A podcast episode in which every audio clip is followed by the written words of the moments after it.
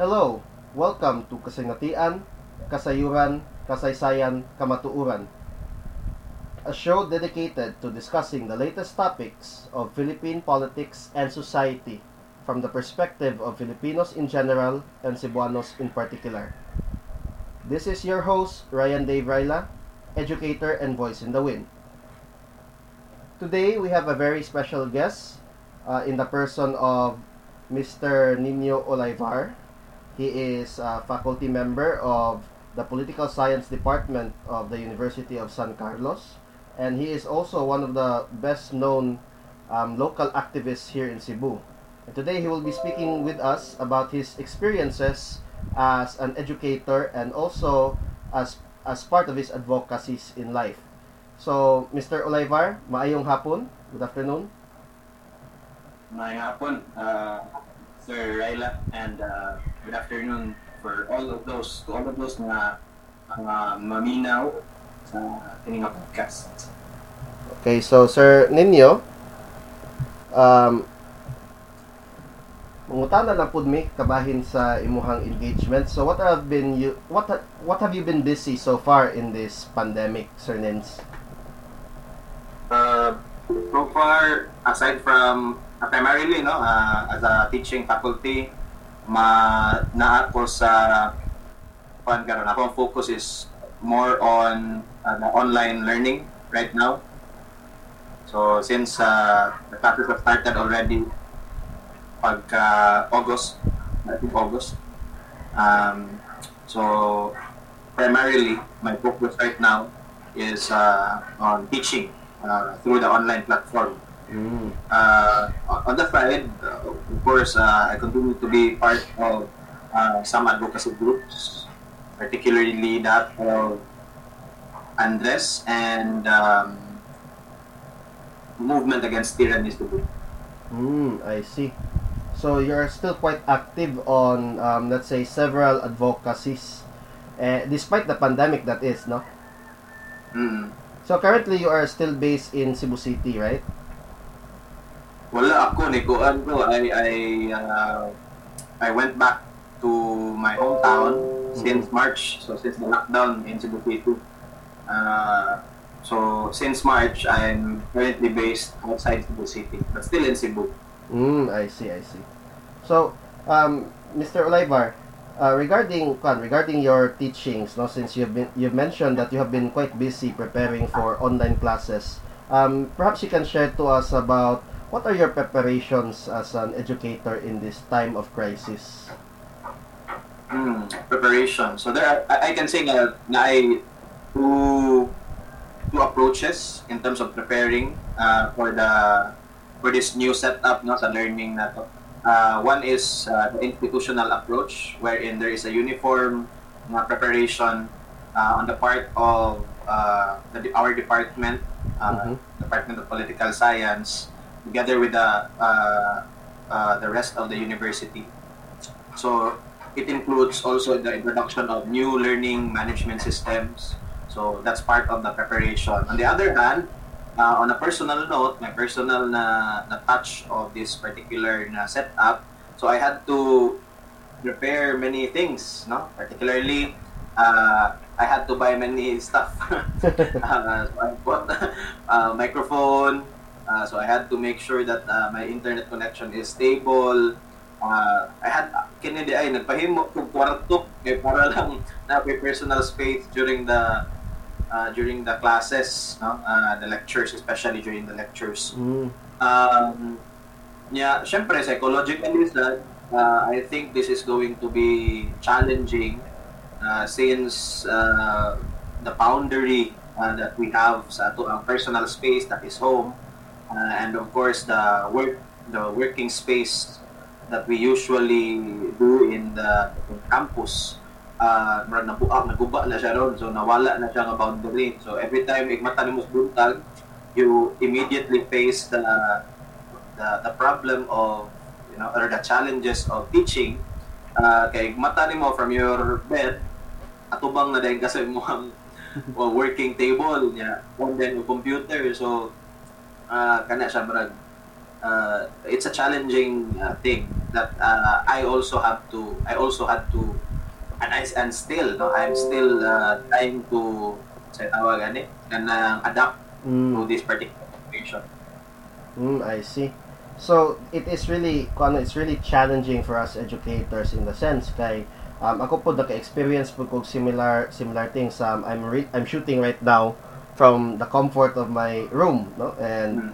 yeah it's it's really interesting but so far it's fun um, I'm I'm intrigued really nga nagpabuhat gyud kag kwarto so nagpa buhat gyud kag kwarto for for lecture lang that's very unique sir as an investment no? Mga dyan, kay, ah, sa normally sa amo ang balay wala ko wala gyud ako ang room nga on, ako ang own gyud na personal room ba so normally shared siya nga room Mm. with some other family member ah nya pag May realize na ko nga grabe man kayo ang trajectory bitaw sa cases na to the point na murag murag layo less likely pag siya mahitabo nga ah sa tawag ani nga makabalik ta sa um.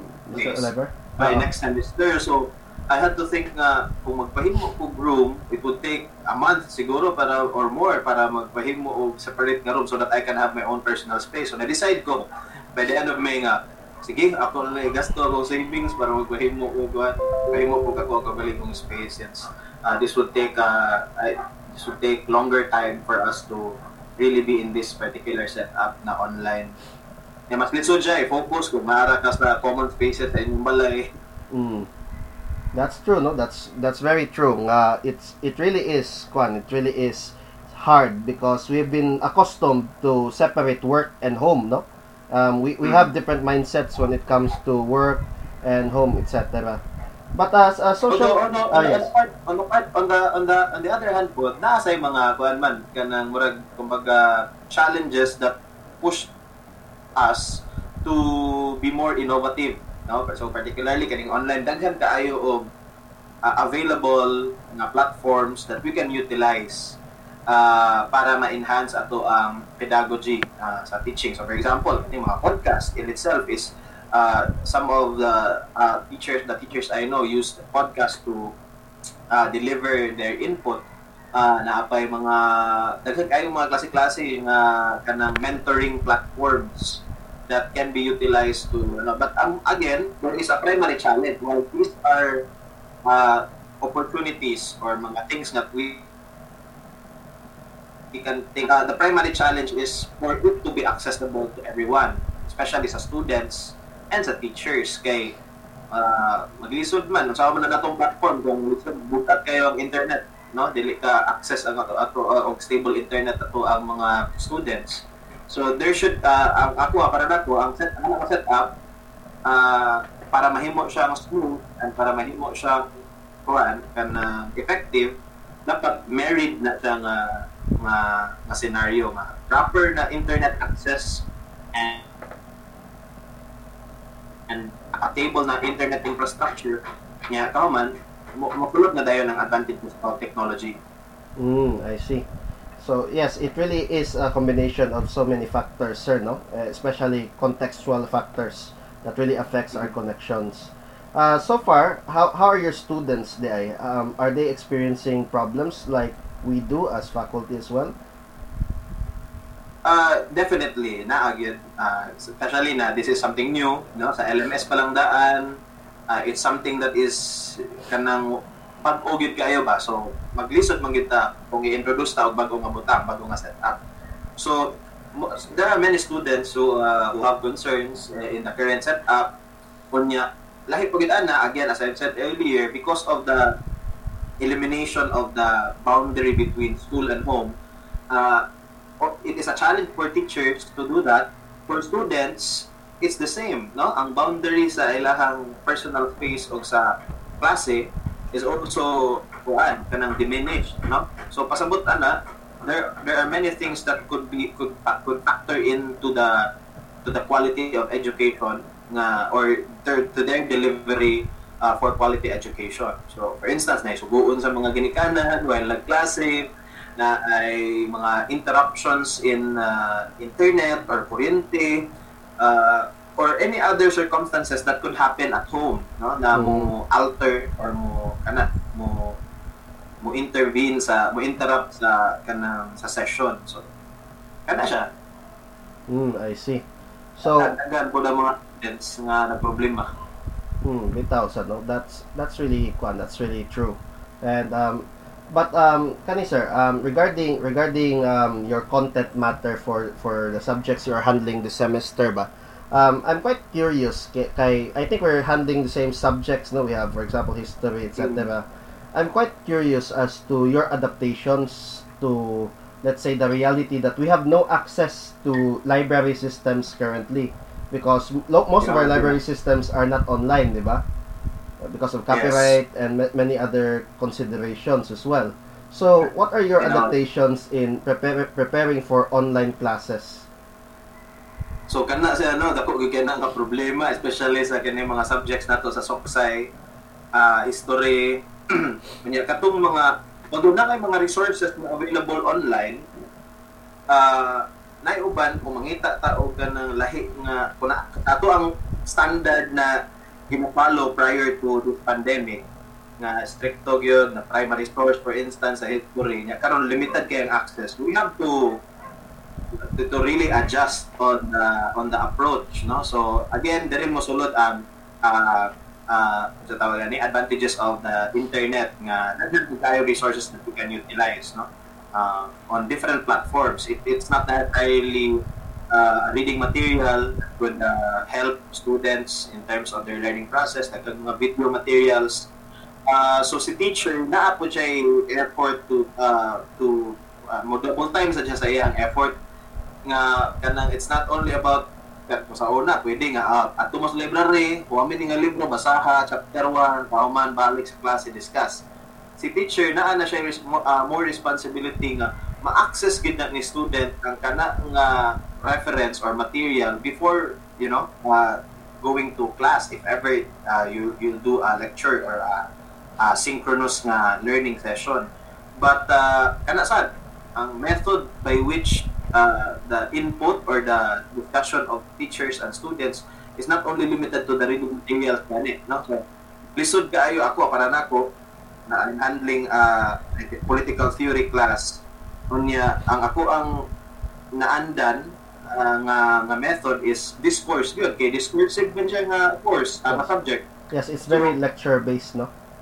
o gan unya kanang naagay teacher student ba kay okay raman unta ang lecture kay makaya raman nga pwede ra mag live session i-record or mag podcast or mag video recording and then they can access it online. But, but mawala diha ang pag ang discursive nature niya nga mutubag si estudyante mutubag sila ang estudyante in response perhaps affirm affirmation or kanang against the, the the proposition or the idea mawala na siya. Uh, so ako na ko'y talent siya ako na anang apart. So but I'm trying to augment that uh, by utilizing other platforms where we can do the same thing. Uh, we can do the, the discussion, the discourse, but uh, not through a live na format. Kana. Mm, I see. So you are really trying to find ways, sir, no? And I commend you on that part. That nga innovative kay ka in a, in a sense, no? Kay um, Maningkamot. manikamot na ta. So, what do you say to the idea that uh, many are floating right now that 21st century teachers or educators are now becoming content creator themselves? So, if I remember correctly, we are now becoming YouTubers in a sense. oh, mga vlogger, Vloggers, mga podcast, mga YouTube, o sa na diya. oh, tinuog yun na kay kay necessary man mo create og new content. Otherwise, the, it's the, it's up to the students to uh, it's up to the students to research, no, mangita og lain nga existing content. But ang nagalahi man gud sa teacher, especially for us, is the contextualization. Mm. Tinuod na daghan na kayo sa 20 sa digital age, information is there up for up for grabs. Uh, the the the the role of the teacher is really to facilitate learning and to facilitate learning is to contextualize each information into the realities that we face no? Collectively. Uh, and uh, syempre di na rin mo makitaan automatically sa kana information nga imong mabasa or ma-access sa different online platforms. So in a way we have to really produce our own contextualized content uh, contextualized content. So yeah, tinuod na nga daghan nato nahimong nahimong mga vlogger. ako ba siguro naghimo na ilang mga website. Uh, ano? and it, I don't know if it's something that's negative, no? Siguro sa aspect lang uh, mudugang siya sa perting daghana ng content. Nalisod na po kayo siya i-process sa sa nga information for an individual. But nevertheless, it's still information Uh, so uh, naaman ta- ako para nako naamang ko na if it's an information that is it's if, if it's information it's worth the share no? Kay total kung sayop siya uh, kung siya ma-contest raman siya no? Uh, diha na mo sulod dapat ang role ni teacher ang role sa atong mga learning facilitators. Mm, I see. So yes the the content is there and we can really we can really tap into that no? But I think that I think what you're trying to say is that the important part is we do our share of in of trying to put in um, let's say more value to the content, sir, no? Oh, kana. More value, uh, more context, so pa man, more uh, when we say uh, more value or when we add value to it, it means that it's the experience of the students we are trying to process. Okay, mm. so kay kay para dili siya layo sa dili siya conceptual ang learning nya mo man ang ato ang gusto kabuton na mahimo siyang practical mahimo siyang uh, close sa ato ang realities. Mm. speaking of realities sir since um you are you are active on the ano you are active on many advocacies and many groups in Cebu. Um can you tell us something about your engagements with these different groups that you are a part of no? Either as an organizer or, or as a member. So what have you been uh, busy with? uh, so far, right now, kanang I'm in, uh, I'm uh, I'm uh, into ano man eh ano may tawag na ko ani nga grupo ha basta artist ni siya artist group art, artist collective ang mm. Andres uh, it's a Cebuano cultural group so it's composed of different artists visual artists mga poets mga literary artists mga uh, musicians and the likes. Pero na siya kuan niya kaya ang inclination is to kana portray social realities, discuss social realities through art. No? So uh, so na ako'y uh, particular engagement aning Andres. And then on the other hand, I'm also one of the conveners of uh, movement against tyranny Cebu. In particular, this is a movement that is um, uh, against tyranny, no? Uh, basically movement against any all forms of uh, policies, laws right now, or any situation that uh, tends to be leaning towards tyrannical rule or the or rule of a single person. No? So uh, it covers many issues, including the issues of war on drugs, human rights, um, governance issues as well. Uh, so kada siya. Um, from time to time na ay mga discussions uh, I think we organized a, a, a forum last, uh, an online forum, a webinar last July with um, former Chief Justice Maria Lourdes Sereno as our main speaker.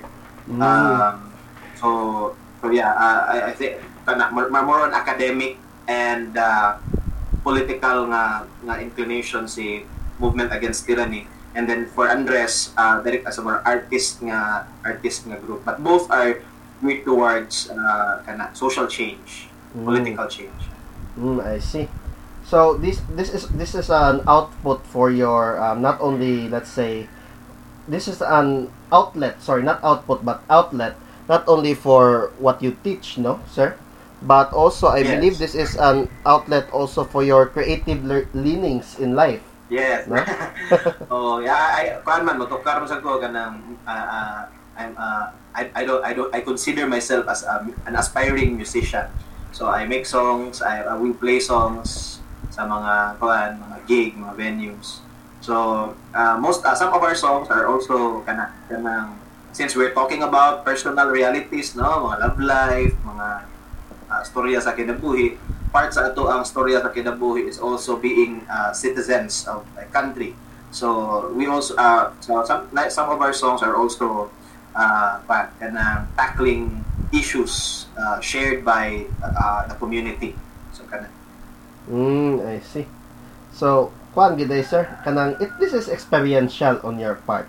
You're really Oo, living it. part, so, um, coming from Kwan, coming coming from that background, sir, how has it, how has it, um, let's say, informed or shaped your teaching career as an educator?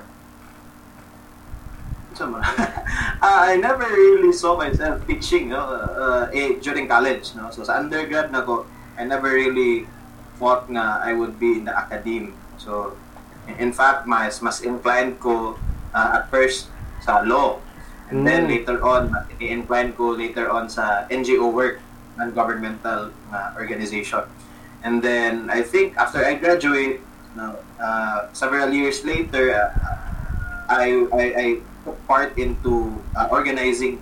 Uh, so I belong to a, a civic organization, uh, non-government organization, which uh, I uh, ano, sa mga events, mga advocacy advocacy events, uh, or uh, creating mga mass organizations or mga people's organization on the communities. And uh, I, I think dito feel na dito sa na-develop ang grabe kang murag ganahan ka nga gana, mo- ganahan ka mo take part sa learning process. Mm. So I think it's it it's it was from there that I murag na nakuha na ko na hmm, pwede sa day ko mo ginana no pwede sa ko mo engage sa academe so kana Mm, I see. So, pwede makuan, sir, pwede matawag na to, sir, nga um, your engagement and your academic career is actually uh, mura siya yin and yang ba? They reinforce each other. Yes. Uh, it's not murag uh, and even when I and even when I decided to uh, shift to the academic nga nga, nga discipline no. Uh, I never really left the the the, the advocacy uh, portion of my life no. So do din ako full time nga naa dito na associate but uh, from time to time as you can see uh, I, I still engage myself since uh, kuan magod para nako na rin ako makita ang normative value of knowledge. Mm. no so uh, ang ang academe kay na it empowers me. Uh, uh, it empowers me to engage this particular normative value. On another note na siya kay empowering man sa tong uh, NGO work no nga direkta ka to sa masa direkta ka sa masses or sa communities that you that you want to serve so sa sa mo gingon complementary siya nga nga what for me Mm. So, it's, so it's very complementary. But um, how about this, sir? Um, it's also kano, it's also kanang in a time like this, in a time, let's say, for example, of of um, uncertainty, no, in a in a pandemic. How have you engaged with your groups, considering uh, we cannot gather in numbers, no? Yeah. So listen, online yun. Online Ah, yun. limited kaya sa online, oh. So, ah, for instance, uh, although dili siya sa Andres, but uh, mga musicians, we initiated this monthly or bi-monthly na kanang online sessions. It started as a, kung anong tato, kanang gig nagplano may nga pag April, magplano may nga tig August, mag-gig mo ka kay kuan ka ng basin ay kanang murag feel na feel na mo basin ma okay na ang situation within na mga events. Nya murag nga grabe man jud kayo nadugay ba. So pag ni decide mi nga murag dugay pa siguro ta magkapag-gig. Atong buhaton mag-conduct maghimo taguan online nga series nga discussion siya but at the same time na ay mga performances by mga musicians and local artists. So dito, uh, we started on May until July. Naputol may kami one. August kay uh, ako personally na busy, then uban mo na busy na po. Mm. So uh, but from May to July, imo may mga discussion. Lain-lain na topic niya kanang live uh, fed siya live through Facebook. Niya mga musikero good, mga musikero, niya ko yung invite me og mga lain-lain nga mga individuals to discuss a certain topic, na enlighten us as well. And then in between, ay mga performances. Par mo sa pato mga disco tukar, basta mga more more tukar kay mga musicians na Mm. So, kasama sa mga pamaagi. Uh, the other one is katong pag-organize ng mga webinars. Uh, that just like what we did for math. I think uh, we did two webinars and then uh, until July we also had weekly nga mga discussions, mga small group discussions. Kay ako na moringan na sa ko siguro pag summer na summer term na walay kayo discussion. So I invited some of my students, some of the, the other individuals to join mga small group discussions uh, with certain topics, na specific na topics. Mm. So na na limited kayo gid siya. Limited kayong engagements. Okay. Yeah. So and that's I think that's a that's a huge given in kuano in today given um what we face as a as a world no so everyone is facing this pandemic um however sir uh to kuan just to add some something more to let's say to the to the to the mix that we have here right now um kani controversial ni siya nga pangutana um Mm. have you been red tagged before Oo, uh, I was red tag. Uh, I was already in the academy during that time. mm Uh, so I was teaching in a university. Uh, not the same university I'm affiliated right now. Uh, but uh, and then I was red tag. But the tag was that I was still part of the student movement. Uh, so kato na mga flyers. There there were pamphlets with uh, faces uh, namo no me and uh, some other uh, student leaders no apil pa si Bim ano oh yeah si Ah, Mr. Basolo Panglabay. o, niya panglabay sa dapit sa UP uh, and some other places daw. I don't I, I- wala kay ko naka kay ko fa- ka-familiar but I saw it I posted it even online. mm. Uh, niya kana ito ko kay naka-issue ang red tagging oy even if uh, ay, kana even if amo in, in, in the academe na, na- especially in the academe uh, yung mga implications uh, are deadly no and in fact that has been uh, that has been the case for most ng mga victims of extrajudicial killings mga political killings uh, before yun mahitabot nga i EJK uh, nag smear campaign against uh, kana, mga uh, activist leaders that's, what happened with uh, Zara Alvarez of Bacolod Mm. uh, I knew Zara uh, because I, I Ah, the I human went- rights lawyer, right? What human rights? lawyer. Di siya Ah, lawyer. acti- activist. ah, Activist, okay. ah, siya, siya yung human rights ah, activist na as, ah, sa Bacolod. I knew her because we went to a um, a mission, uh, a fact-finding mission in Gihulngan. So I, I dito, dito na ko siya nagila-ila. Met uh, the, the group coming from Bacolod. That's what that, that's the time when we heard the news 2018 or 2019 na sige patay dito sa Gihulngan everyday halos ay, mga peasants, mga habal-habal driver, mga fisher folk leaders.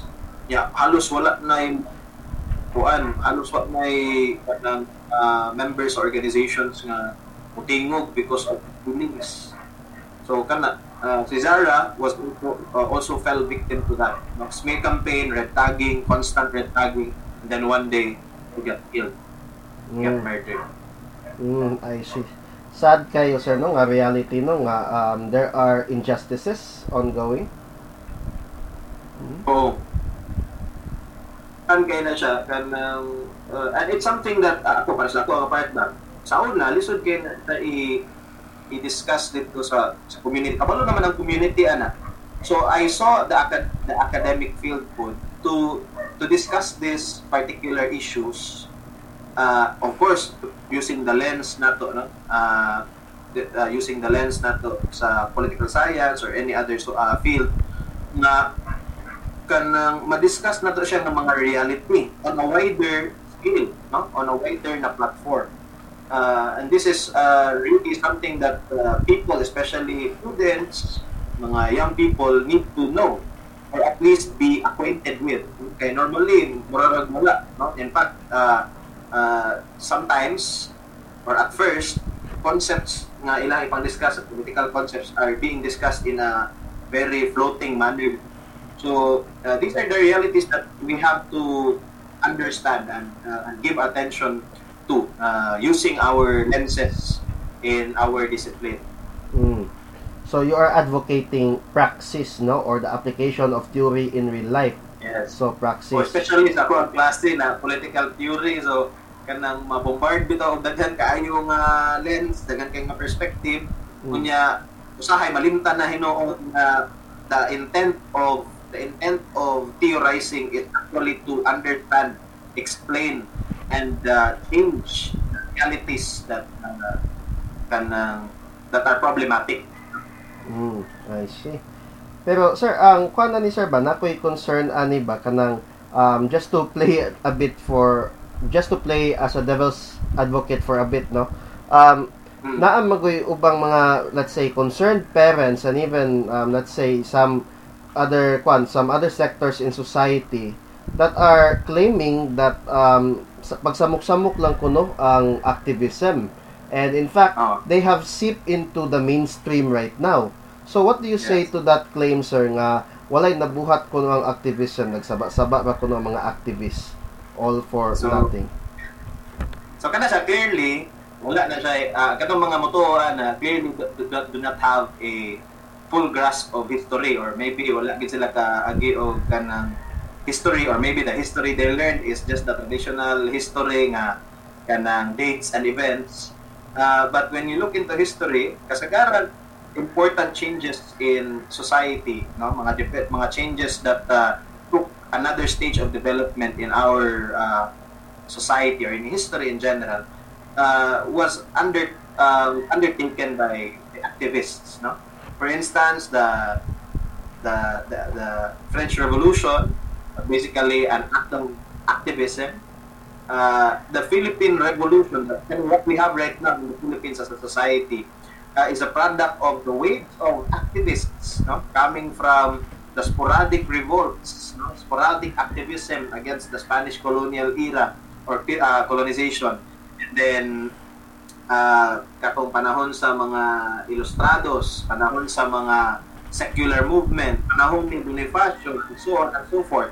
Uh, this could not, uh, this stage of uh, of development in history could not have been uh, achieved without the leadership or without the the the, the activism uh, of their time no and uh, essentially ang konsepto ang praktika sa ang practice sa activism is essentially being active towards something that needs change so paano siya kung complement yun sa term nga activism si social change and why uh, there needs to be social change. It means that there must be a problem to a particular situation.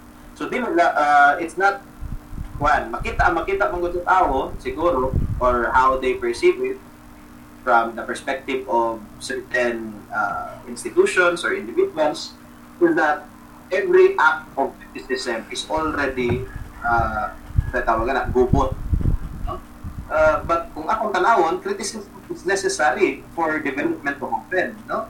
And we can see that in the development of many institutions. The Catholic Church, for instance, ang development sa Catholic Church, it's because there were criticism nag address sa Catholic Church. Mm. Same with uh, the government, no? Nagikan sa mga dictatorships because of the criticisms, gipang-usab, pag-change, uh, ang change uh, uh, that that that occurred or uh, that were implemented, the changes that were implemented were in response to the criticisms of the past.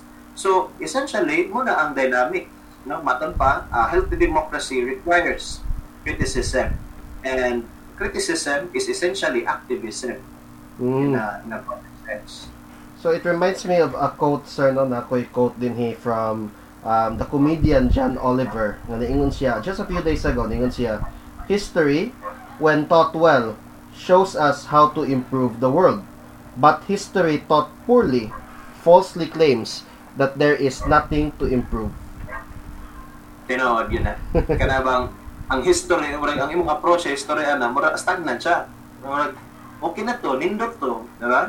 Mm. Uh, usa mo kanay karon daghan ng gawas nga perspective uh, og mga critical analysis mga, uh, sa sa historical na mga events, di ba? Mm. Sa una, mabasa ka ning kuan gani ni Agoncillo, murag progressive na ayo then here comes new criticisms nga, uy, uh, okay bitaw pero nga wala kita discuss about martial law, mga nana ba? All, all of these are part of the the, the the the the levels and the layers of criticism that advances society in general because we know kung asa ta mulikay, kung ato i-avoid, and then what ang criticism sad, para mahimo siyang healthy, it must provide recommendations. Mm. It must provide uh, what kung dili ni, kung sayop ni, kung sa man ang ang alternative. And it's always that that enables us to uh, to consider other options, other viable alternatives for development. Mm, I see. Uh, but sir, considering for example kaning gitawag na to diskurso sa ato ang society no discourses or narratives in recently in recently uh, sorry in recent years there has been a lot of fake news and what we call false narratives or more properly properly known in the Philippines today as historical revisionism. Now as an educator what do you suggest or what do you recommend that we should do about this, no? Challenging kayo na, kay, uh, especially, uh, ang pinaka, ang pinaka maiguan ng historical revisionism, especially done online, mm. kay, kung dili mong gani mga, mga, mga, tawag ito, boomers, bang boomer, pero mga, mga, mga, mga tiguwa, no? Uh, na, na directly mo access sa internet na without the the process uh, the processing necessary processing uh, because it is there uh, it is to be treated as a fact o napod mga bata mga batanon mm. nga kanang kana wala pa ang lenses nga gi-provide sa uh, mga academic lenses nga i-provide sa sa discourse analysis etc so naata diha ma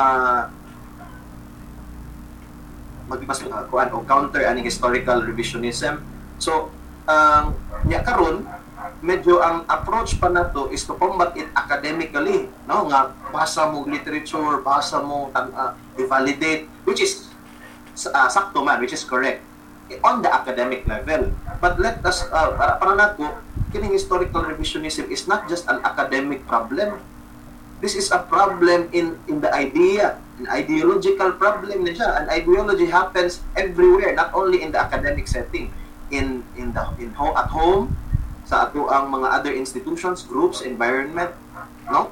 Online. So, everything must be everything na dunay uh, uh, uh, everything that it, that could be a platform for information thus false or kanang correct nga factual na information can be there diha magsugod pod ang ato ang pag-combat aning historical revisionism dili lang tungod sulod sa classroom dili lang sulod sa klase but of course primarily sulod sa klase So, syempre kita, lesson sa kayo, mo, away, mo, mo awayon na to ang historic na di na to makorek sa? So as teachers expected not from us. But to combat historical revisionism as a whole we have to recognize it as an ideological problem. Dili lang siya limited as an academic na problem. Mm.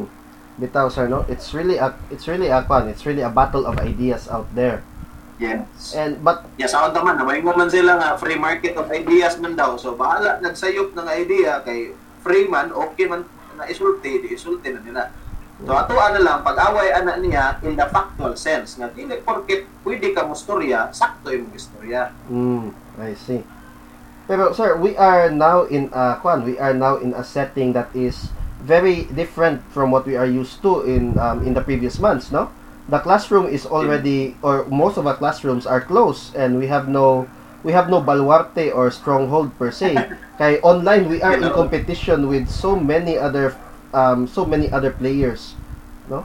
Yes. so how does the academy for example um, beat them in their own ball game per se? Oh mura gani tag nahatak gani ba? Mura tag napira sa sa playing field sa sa kuan sa kining mga trolls, kining mga kanang mga peddlers of misinformation. Pundits, no pundits. But maybe it's a good thing also that we can dominate the this platform, the internet, no? Nga magamit na to ang tanang advantages of the online platform which has been utilized by uh, kanang fake news peddlers para ma mapopulate sa nato og actual evidences and unsa pa na mga realities na pang-atbang sa historical revisionism mm. o kanang fake news. Bitaw, no? Bitaw. Sakto gid na sad sir nga it is time that um, the academy is not just in the classrooms but it's time to go out perha- uh, to go out and to preach some of the truths of realities that we are facing and um, I you think know. even though I think this is perhaps what we would call as a as a challenge and as a kwan and as a reality as well of our pandemic oh, sorry of not of our pandemic but of the pandemic in, in this time that teachers are being shaken kwan are being shaken awake out of their kaning let's say ivory towers, di ba? Noon, tinuod yun na. Po, mo mahugog ka ka- kataptabla gud nimo og kompetensya sa content ning mga vlogger, Mm. no? Nya saon na nimo pagkontra ron ang fake news kung gi-TikTok. no, di ba? Saon na nimo pagkuan, saon na pag-counter na yung fake news gi Pedro through TikTok. Kita ko na ba na sa Instagram mga mga kuan ba, mga mga hinimo-himo nga facts ba. Nya dito gibutang sa Instagram TikTok siya. Mm. uh, kaayong views, millions. So, saan man ni mga ka mag-TikTok mo ka? Mag-TikTok na ta, kuya, ano, I never thought of TikTok as a learning platform. o lagi. So, challenges na ay challenge sa uh, kuan, uh, na challenge sa aesthetic kay karon ang ang learners na to are very kuan kanang mubok kaayo og attention span nya very kuan na kanang multi-dimensional so uh, do we focus on the things that can lure them in or do we focus on the content the traditional things nga. Read basahan ng 100 pages diha. Kay diha gid makita nimo ang facts. So Mm. saan man nimo pag-merge? There is that problem. So kana uh, I think that the, if if we overcome that as uh, kana learning facilitators then it would be a very effective way as well to counter misinformation. Mm, bitaw, no? And I, I hope for the listeners of the podcast now, I think we should really rethink our methods, not only of teaching, but how do we approach learning in general, no? So that's um, that's very crucial. Hmm. yes So- So, uh, Mr. Oliver, one last question before we can before we wrap things up, no? Um, I'm quite interested to to know, sir, perhaps uh, on why do you can say, for example, why do you continue to teach despite all the challenges that teachers are facing today? It's not it's not easy to be a teacher, my good sir, and um, um, in, in reality, we are really faced with a lot of issues uh, as social science teachers in general. So, what drives you? What what is fun? What is um, what is in what is um, fueling your passion? Kung Nescafe pa ni, para kanino ka bumabangon? Sounds man sa context nga na pandemic or in general lang na teaching Um, as a, a- perhaps as in a context nga na ay pandemic, sir. in the context na na pandemic. So, uh, kuan siya, uh, una, students are there, no? So, I think uh, it the, the, uh, it is enough. They're enough to become the the, the source of passion for teachers. The fact that uh, students are there uh, is because students are uh, are the ones nga kuan mo ini ah, para nako mas mas ang estudyante man ang nag-initiate sa learning kaysa si teacher. Mm. Kung wala estudyante, wala maestro. No? So, para nako naa siya ay- ma- mas naa role sa learning process si si student. Well, I'm not saying nga dili siya equal ha. I'm saying uh, what I'm saying is that mas naa ang uh, uh, responsibility but ang drive for the for the learning process nasa students. And and when that drive is there that also uh, kana translates to the drive of the teachers. Ako para nako the fact na student mo enroll bisag usa na tulo na kabuok upat na kabuok dasihan ako na. Uh, personally maybe because uh, uh, I still have this idealism on my side no uh, the idealism for a better society the idealism for uh, the idealism to achieve uh, such concepts as justice, uh, liberty, no? freedom, equality, and uh, to, uh, para ma-achieve na siya, para na po, one of the important things is to share these concepts with as many people as we can. No? So, and, and, and uh, teaching enables me to do that no? uh, as, a, as a discipline. No? Or although pwede sa kumubuhat, mo na maingon nila ko nga dili ko kumubiya sa ako ang mga advocacies because this also widened my capability to pursue such idealism. So, kana, uh, I think, kuan gaya siya, uh, ba, okay ba siya paminawon, pero I, I think kung sa drive lang sa teacher to teach, uh, those will be enough. No? Additional na lang na nga, kinahanglan tag kwarta, Mm. uh, sweldo sa, uh, so, uh, kuan naman lang na, kanang murag additional ba? Mm, bitaw, bitaw. kuan na lang siya mahog na lang nga kanang um, incentives na lang po dili but dili Okay, siya ang incentive, okay. oh. Okay, unsaon ako wala ko ko'y sweldo, at least ko kapahimo kwarto. Bisa ko kapalit microphone, no? Uh, gamiton sa natos klase. So, uh, kana but primarily what makes you kana bitong eager to teach nga kanang mo effort gyud ka. Kay pwede ra man gyud kung ako ko panahon-naon pwede ra man gyud. Ingon na kanang di ko magtinarong no? Especially online hatag lang kog module hatag lang kog activity basta easy kaya siya na kay di man sad ma-monitor. Pero uh, para nako uh, important gyud si ang si learning facilitator to facilitate mm. rather than just requiring students to do activities. Mm, I see. So that's that's very interesting, sir. No, and you have really given us a wealth of experiences to to um to reflect upon uh, experiences that you have come across in your life as uh, as an advocate and as an educator. So um, with that, Mr. Olivar, thank you kaayo for your time today, and that has been um, that well that has been a very interesting take on um, education in general in the social sciences, sir. So thank you kayo, Mr. Olivar. Kaya salamat sa Sir Raila for your uh, time, for your invitation. Okay, it's been a it's really a pleasure to have you here, sir, no? And hopefully next time na puntay laing mga collaborations. Oh, nindot, nindot na. Ganun, daghan ta. Pag-invite ka mo sa nag, ganun, daghan ta. Maybe maybe when my kwan, may- maybe when my equipment is as kwan, as sophisticated as your equipment. Wow, sophisticated. Tag 800 rin ay USB mic. USB mic. Sige, sir. Thank you kayo. And um, thank you as well for listening to the Kasinatian podcast. Uh, you can support us via liking the page at f- facebook.com slash kasinatian podcast. We are available on different panels, uh, on different uh, channels such as Spotify, Google Podcasts, and Anchor. And um, we will make more content, so stay tuned. We are releasing episodes every Friday and Monday. So this is, this has been your host Ryan Dave Raila. Thank you for listening, and we will catch you on the next one.